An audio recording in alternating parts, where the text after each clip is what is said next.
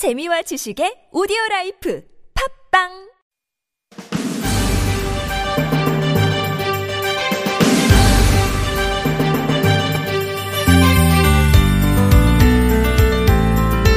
어떤 소설에서 봤는데요. 변비가 너무 심한 주인공이 의사를 만나서 막 하소연을 해요. 힘들어요. 이러다 정말 큰일 날 것 같아요. 막 그러면서요. 근데 정작 의사는 대수롭지 않다는 듯 말합니다. 문제는 문제를 삼기 때문에 문제가 되는 거니까 문제를 삼지 않으면 그건 문제가 아닙니다. 그래서 어떻게 되냐고요? 뭐 그러고 나서도 한동안은 계속 툴툴대고 짜증내고 괜히 막 화장실 가서 앉아있고 그러긴 하는데 결국 마지막엔 변비는 까맣게 있고 가족들이랑 웃으면서 산책하다가 느닷없이 거대한 신호가 옵니다. 의사 말대로 정말 문제를 문제 삼지 않으니까 문제가 해결된 셈이죠. 라디오 와이파이 저는 아나운서 김혜주입니다.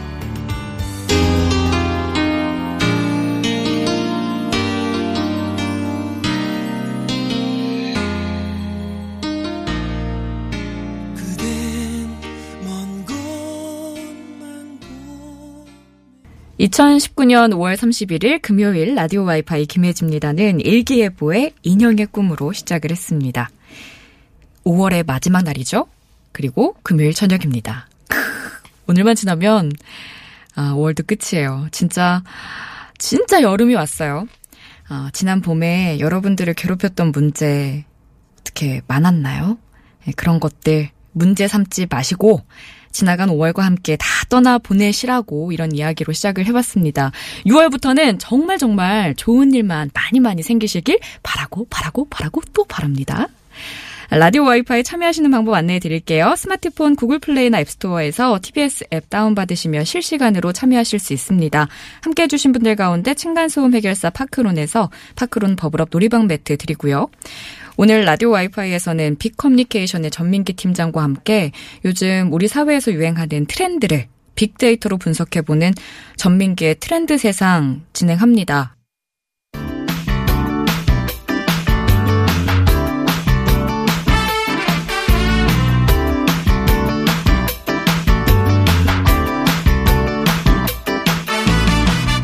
인터넷을 떠다니는 수많은 정보들 속에서 세상 돌아가는 이야기를 살펴봅니다. 전민기의 트렌드 세상 빅커뮤니케이션 전민기 팀장님 모셨습니다. 어서 오세요. 네, 반갑습니다. 전민기입니다. 잘 지내시죠? 바삐 살고 있습니다. 아, 더 바빠지셨어요? 안 그래도 바쁜데? 조금 더.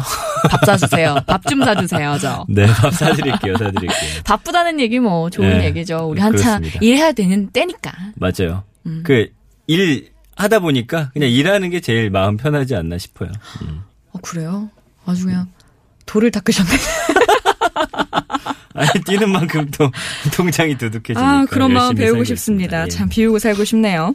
자, 오늘은 어떤 이야기 나눠볼까요? 그 최근 유행하는 영혼 보내기라는 트렌드가 있어요. 그리고 이런 트렌드를 포함하는 더 큰 의미의 미닝아웃이라는 거에 대해서 오늘 좀 이야기 나눠볼까 합니다. 이게 뭡니까? 영혼 보내기? 영혼 보내기 뭐냐면요. 음. 그러니까 직접 보러 갈 수 없는 상황에서 네. 영화나 공연 음. 팬으로서 네. 이런 표를 그냥 구매하는 거예요. 뭐, 가지 않으면서. 뭐라고요? 그러니까 한 장도 아니고 많게는 뭐 다섯 장, 열 장까지도. 근데 이거를 또 다른 사람을 배려해서 음. 구석 자리, 사람들이 잘 앉지 않는 자리, 예.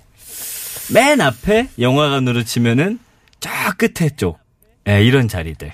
이해가 안 되는데요. 왜 그러는 거죠, 도대체?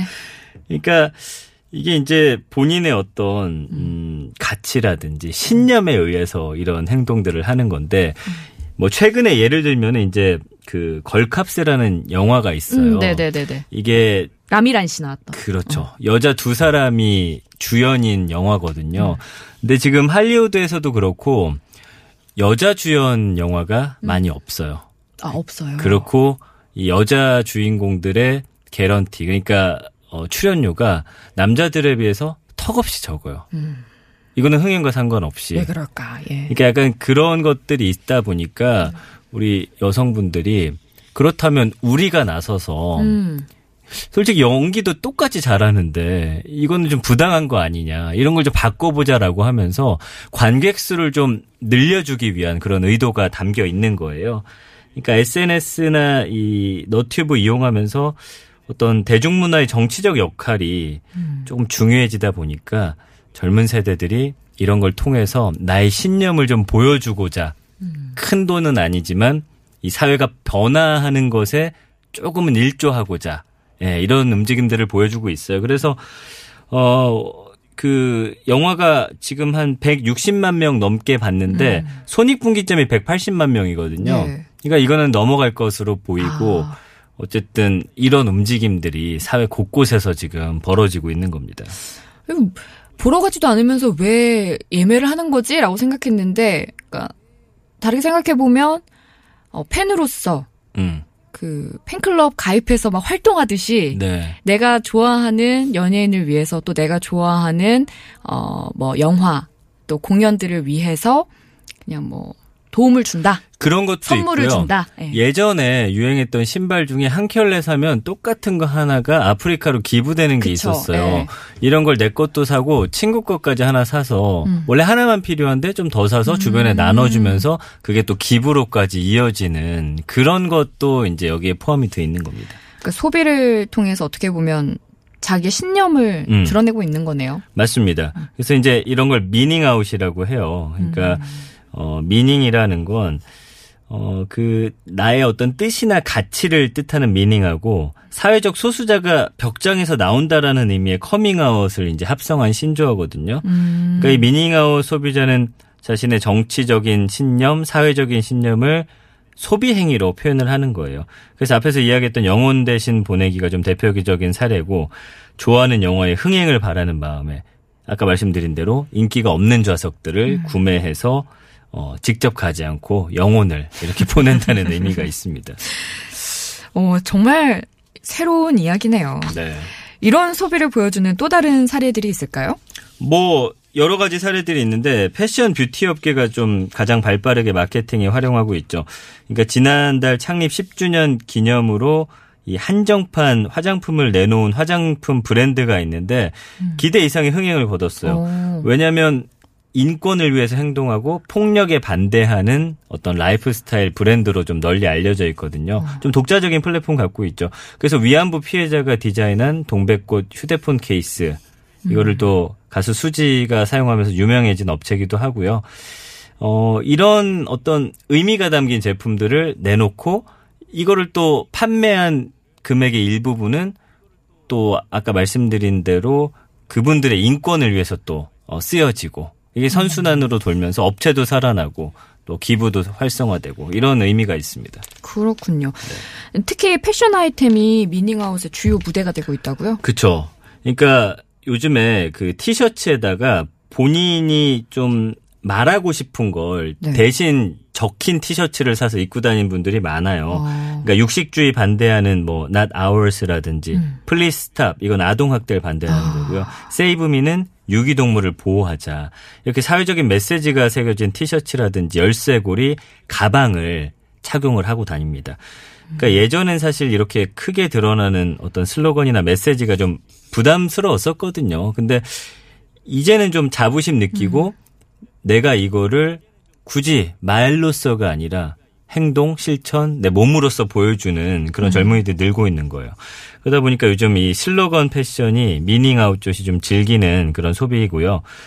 슬로건 패션이 이제 1960, 70년대 히피 문화의 어떤 일종인데 네. No War, Make Love 이런 문구를 통해서 반전이나 환경 보호, 평화의 의미를 사실 티셔츠를 통해서 담아냈던 게 어떻게 보면 그 시작이라고 볼 수가 있죠.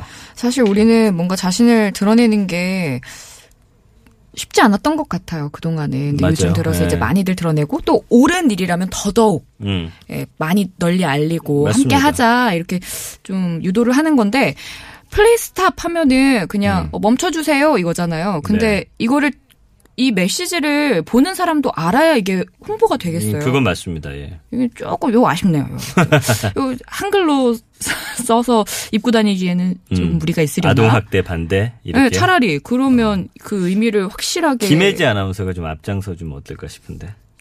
용기 내 보겠습니다. 한번 저도 생각을 한번 네, 해보겠습니다. 이런 의식적인 소비들이 큰 변화를 이끌어낼까요? 이런 것들이 산업 현장의 변화로 또 나타나기도 합니다. 그러니까 최근에 콩고기나 이 식물성 대체육 개발이 활발해지고 있어요. 또 편의점에 vegan food가 등장하는 것도 이런 트렌드를 좀 반영하는 거고 음. 닭의 어떤 수면 시간 보장하고 식물성 사료 줘서 키운 닭고기라든지 환경 보호를 위해서 분리 배출이 쉬운 팩에다가 어, 우유를 넣은 제품들이 또 최근에 많이 등장을 했고요. 이런 meaning out 트렌드가 아무래도 좀 자아의식 강하고 의견과 취향 드러내는데 익숙한 밀레니얼 세대라든지 Z세대가 좀 주요 소비층으로 부상하기 때문에 음. 이 사람들이 지갑을 열기 시작하면 어쩔 수 없이 업체들도 여기 또 맞는 마케팅을 해야겠죠. 그쵸. 그래서 이 미닝아웃 소비가 늘어난 가장 큰 이유가 음. 소비자가 자신의 의견을 피력할 수 있는 채널이 좀 다양화되죠, 다양화됐기 때문이기도 하고요. 또 소비자가 결합해서 한 목소리 낼 수 있는 그런 여러 다양한 채널이 생기면서 음. 또 쉽게 지지도 받고 음. 업체들도 아 이게 의미가 있구나 하면서 또 거기에 함께 하고 네, 이런 것들이 참 좋은 것 같습니다. 이게 미닝 아웃이라는 게 젊은 층을 중심으로 해서 네. 이렇게 이루어지는 거잖아요. 그렇죠. 젊은 사람들의 이런 생각들이 궁금하기는 해요. 어디서부터 음. 시작이 됐을까? 그러니까 아무래도 좀 남 의식 안 하고 내 생각이나 가치관을 좀 놀이처럼 쿨하게 놀이처럼. 표현하는 젊은 세대들이 늘었기 때문이라고 좀 분석이 되고 음. 있고요. 패션에서도 이제 메시지를 드러내는 행위가 내가 사회를 바꾸고 있고 의식도 갖췄다고 느끼는 젊은 세대가 좀 많아지고 있다는 증거입니다. 그래서 SNS가 좀 발달했잖아요. 다른 네. 사람들과 미닝아웃 행위를 공유하면서 음. 또전 세계로 함께 음. 전 세계 젊은이들과 함께 하고 있다는 어떤 그런 자부심 이런 것도 또 어, 큰 몫을 하고 있죠. 아이고, 진짜 근데 저도 한번 해보고 싶기는 하네요. 네. 음. meaning out에 대한 빅데이터 반응 한번 살펴볼까요? 지난 1년 동안 한 1290여 건 언급됐기 때문에 meaning out 자체는 지금 그렇게 널리 알려지진 않았어요. 그렇지만 이 단어가 생소해서 그렇지 음. 실제로 행동으로 옮기는 분들은 뭐 훨씬 더 많겠죠. 그 연관어 보면은 뭐 소통이나 소비, 신념, 트렌드, 그리고 뭐 가치라든지 vegetarian, 음. 네, 윤리적 소비, 기부, 동물 가죽, 환경, 환경 보호, 가죽. 그러니까 어떤 동물 보호 단체라든지 네. 소비자 보호 단체, 그다음에 어, 아동 보호 어떤 단체 이런 음. 데서 나올 법한 그런 단어들이 여기에 많이 포함이 돼 있어요. 음. 그 감성어 긍부정 비를 보면 53.7 대 10점인데 긍정적인 반응이 상당히 많습니다. 좋다, 행복하다, 기부하다, 착한, 솔직하다, 즐기다, 적극적, 음. 갖고 싶다. 그러니까 내가 갖는 어떤 생각들을 솔직하게 표현하는 거. 뭐 어때? 예. 아, 좋죠. 이런 생각들을 많이 갖고 계신 것 같습니다. 업체들도 동참을 좀 하나 봐요. 네, 아까도 잠깐 소개해드렸지만 최근에 그 환경 보호 움직임이 많이 이런 업체들 음. 통해서 일어나고 있어요. 친환경 패키징이라고 하죠. 그래서 우리나라 한 생수 업체도 그 플라스틱 양을 줄인 용기를 통해서 탄소 배출량 줄이고 있고 오. 그 불편하긴 한데 뚜껑이 좀 낮은 게 있어요. 알아요, 알아요. 네. 저도 처음에는 아 이거 잘 안 채워지고 막 날아가고 해서 맞아요. 불편했는데 이게 에코 캡이라고 해가지고 이산화탄소 배출량을 좀 줄일 수 있는 그리고 음. 플라스틱 자체를 줄일 수 있는 그런 뚜껑이니까 의미가 있었구나. 이왕이면 이 음료 사서 드시면 더 좋을 것 같고요. 네. 그래서 이런 식으로 해가지고 지금 그 2013년보다 이산화탄소 배출량이 한 642톤 정도 절감이 됐대요. 이게 나무로 치면 약 597만 굴의 소나무를 심는 것과 동일한 음. 효과라고 하고요. 전 세계 1위 그 콜라 음료 업체도 2030년까지 플라스틱병 전량을 회수해서 재활용하겠다 이런 계획 내세웠고요. 어, 한 패스트푸드 업체도 2025년까지 모든 포장재를 재사용이나 재활용이 가능한 소재로 지금 만들겠다고 이야기를 했거든요. 그러니까 이거는 뭐 전 사회적으로 더 널리 널리 퍼져야 되는 그런 움직임들이 아닌가 싶어요. 사실 나무를 심어서 환경을 보호하겠다 하는 것도 좋기는 하지만 그건 네. 시간도 좀 오래 걸리기도 하고 나무들이 음. 자라려면 또 한참 걸리니까요. 네. 몇십 년, 몇백 년 바라봐야 되는 건데 좀 소비를 줄이고 또 생산도 줄이고 이렇게 해나가는 게 맞지 않나라는 네. 생각을 해보게 되고요. 끝으로 미닝아웃 소비의 의미 한번 정리해 볼까요? 이제는 소비를 통해서 부를 과시하는 게 아니라 소비를 통해서 자신의 신념을 표현하는 시대가 되고 있죠. 그래서 집단 속에서 좀 개인이 튀거나 나서는 걸 좀 유별나게 생각했던 그런 시대도 있었어요. 현재는 개인의 목소리를 내는 상황이 좀 자연스러워지고 있기 때문에 근데 이제 미닝아웃도 과해지면 원래 좋은 의도가 좀 왜곡돼서 논란을 일으키기도 합니다. 과한 문구라든지 음. 예를 들어서 여성의 어떤 인권이라든지 평등을 강조하기 위해서 남자를 깎아내리는 듯한 또 그런 표현들도 등장을 하기 때문에 음. 이런 것들은 좀 지양돼야겠죠. 네. 그래서 사회 현상 둘러싼 정보의 어떤 정확성 여부를 제대로 파악하고 음.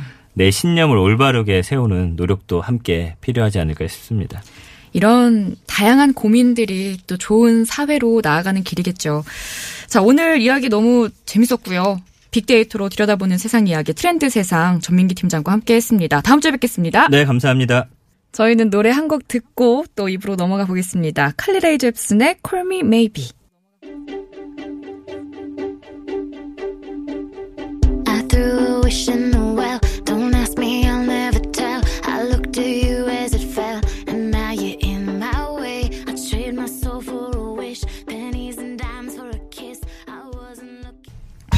서울시에서 돌봄 복지 통합 브랜드 서울케어를 발표했는데요. 어떤 사업인지 자세한 내용 서울시 시민소통 담당관 강은주 주무관님과 말씀 나눠보겠습니다.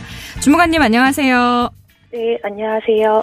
네. 서울시청 시민소통 담당관실에 근무하는 강은주 주무관이라고 합니다. 반갑습니다. 네.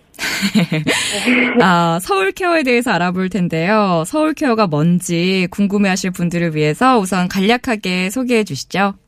아, 네. 어, 서울케어는 서울시의 의료, 건강, 사회복지, 여성, 가족 분야 등 돌봄 복지 정책 전반을 아우르는 통합 브랜드인데요. 네. 따뜻한 배려에 믿음직한 복지라는 의미를 담고 있습니다. 그래서 앞으로 서울시립병원을 비롯해 우리 동네 키움센터와 같은 돌봄시설과 각종 복지시설에 적용될 예정이고요. 네. 영유아부터 어르신까지 돌봄 사각지대 없이 마음 놓고 아이를 키우고 건강한 노후를 보낼 수 있도록 서울케어를 통해 시민들의 삶을 살피고 책임 진다는 계획입니다. 그렇군요. 이 서울케어가 서울시의 의료, 건강, 사회복지, 아동, 가족 분야 정책을 포괄한다고 하셨는데 특히 의료나 건강 사업에 대해서 궁금해 하시는 분들 참 많을 것 같거든요. 조금 더 구체적으로 설명해 주실 수 있을까요? 아, 네. 어, 먼저 이번 통합 브랜드 개발은 당초 12개 시립 병원들의 명칭과 로고가 각각 달라서 시민들에게 혼란을 줄 수 있어 그 필요성에서 시작됐는데요. 네. 추진 과정에서 의료 건강뿐만 아니라 사회복지, 아동 가족 분야로까지 확대하여 서울의 복지, 서울시향 복지의 질도 함께 높일 계획입니다. 그래서 일단 시립병원부터 서울케어를 동일하게 적용하여 양질의 공공의료 서비스를 위한 전문성을 강화하고 또 생활권역별 시립병원 인프라도 확충할 방침입니다. 음. 음, 그리고 전국 최초로 시행되는 서비스도 있습니다. 네. 건강 돌봄과 서울형 유급병가 지원인데요.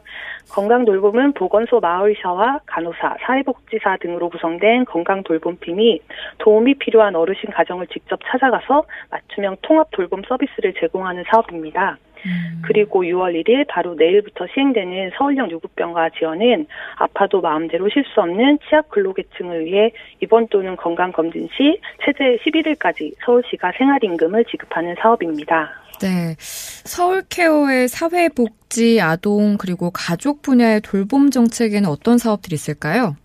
아, 네. 어, 서울시는 저출산, 고령화 등 우리 사회가 직면한 문제에 대응하기 위해 다양한 돌봄 정책들을 펼치고 있는데요. 방과후나 방학, 휴일 같은 틈새 돌봄을 메워주기 위해 초등학생들을 대상으로 믿고 맡길 수 있는 돌봄 공간인 우리 동네 키움센터를 올해 94개소 신설하고 2022년까지는 400개소로 늘려갈 예정입니다. 그리고 국공립 어린이집도 확충할 예정인데요. 그간 만 0세에서 5세 영유아 돌봄에 주력한 결과 2011년 658개소였던 국공립 어린이집이 지금은 약 1,600개소로 늘어나고 서울의 국공립 어린이집 이용률도 39.6%까지 올라갔습니다. 그래서 2022년까지는 두 명 중 한 명은 국공립 어린이집을 이용할 수 있도록 지속적으로 노력할 계획입니다. 음. 그리고 또 생활에 어려움을 겪거나 갑자기 혼자가 돼서 일시적으로 돌봄이 필요한 어르신을 위한 어르신 단기 care home, 치매 같은 노인성 질환 어르신들이 집 가까운 곳에서 돌봄 서비스를 받을 수 있는 daycare 센터 등 서울형 어르신 복지 인프라도 확충할 예정입니다. 네. 끝으로 시민들에게 하고 싶은 이야기가 있으실까요? 네, 그 서울케어와 돌봄 정책을 보다 쉽게 알 수 있도록 돌봄을 더하고 행복을 나누 는 서울케어 온라인 캠페인을 오는 6월 19일까지 진행하고 있습니다. 다양한 퀴즈 이벤트가 준비되어 있고 참여하신 분들께는 추첨을 통해 경품도 나눠드릴 예정이니 많은 관심과 참여 부탁드립니다. 참여 방법은 포털 사이트 검색창에 서울케어를 검색하시면 쉽게 찾아보실 수 있습니다. 네, 고맙습니다. 친절하게 잘 설명해 주셔서 오늘 이야기가 쏙쏙 이해가 됐던 것 같아요. 여기까지 듣겠습니다. 네, 감사합니다. 네, 지금까지 시민소통 담당관 강은주 주무관이었습니다. 아, 이렇게 오늘 방송이 끝나고 다음에 뵈면 6월인 거죠? 아이고. 그리고 또 오늘 방송이 끝나면 이제 정말 주말 시작인 거죠? 좋니? 예, 윤종신의 노래로 마무리하겠습니다. 여러분 편안한 밤 보내실게요. 라디오 와이파이 아나운서 김혜지였습니다.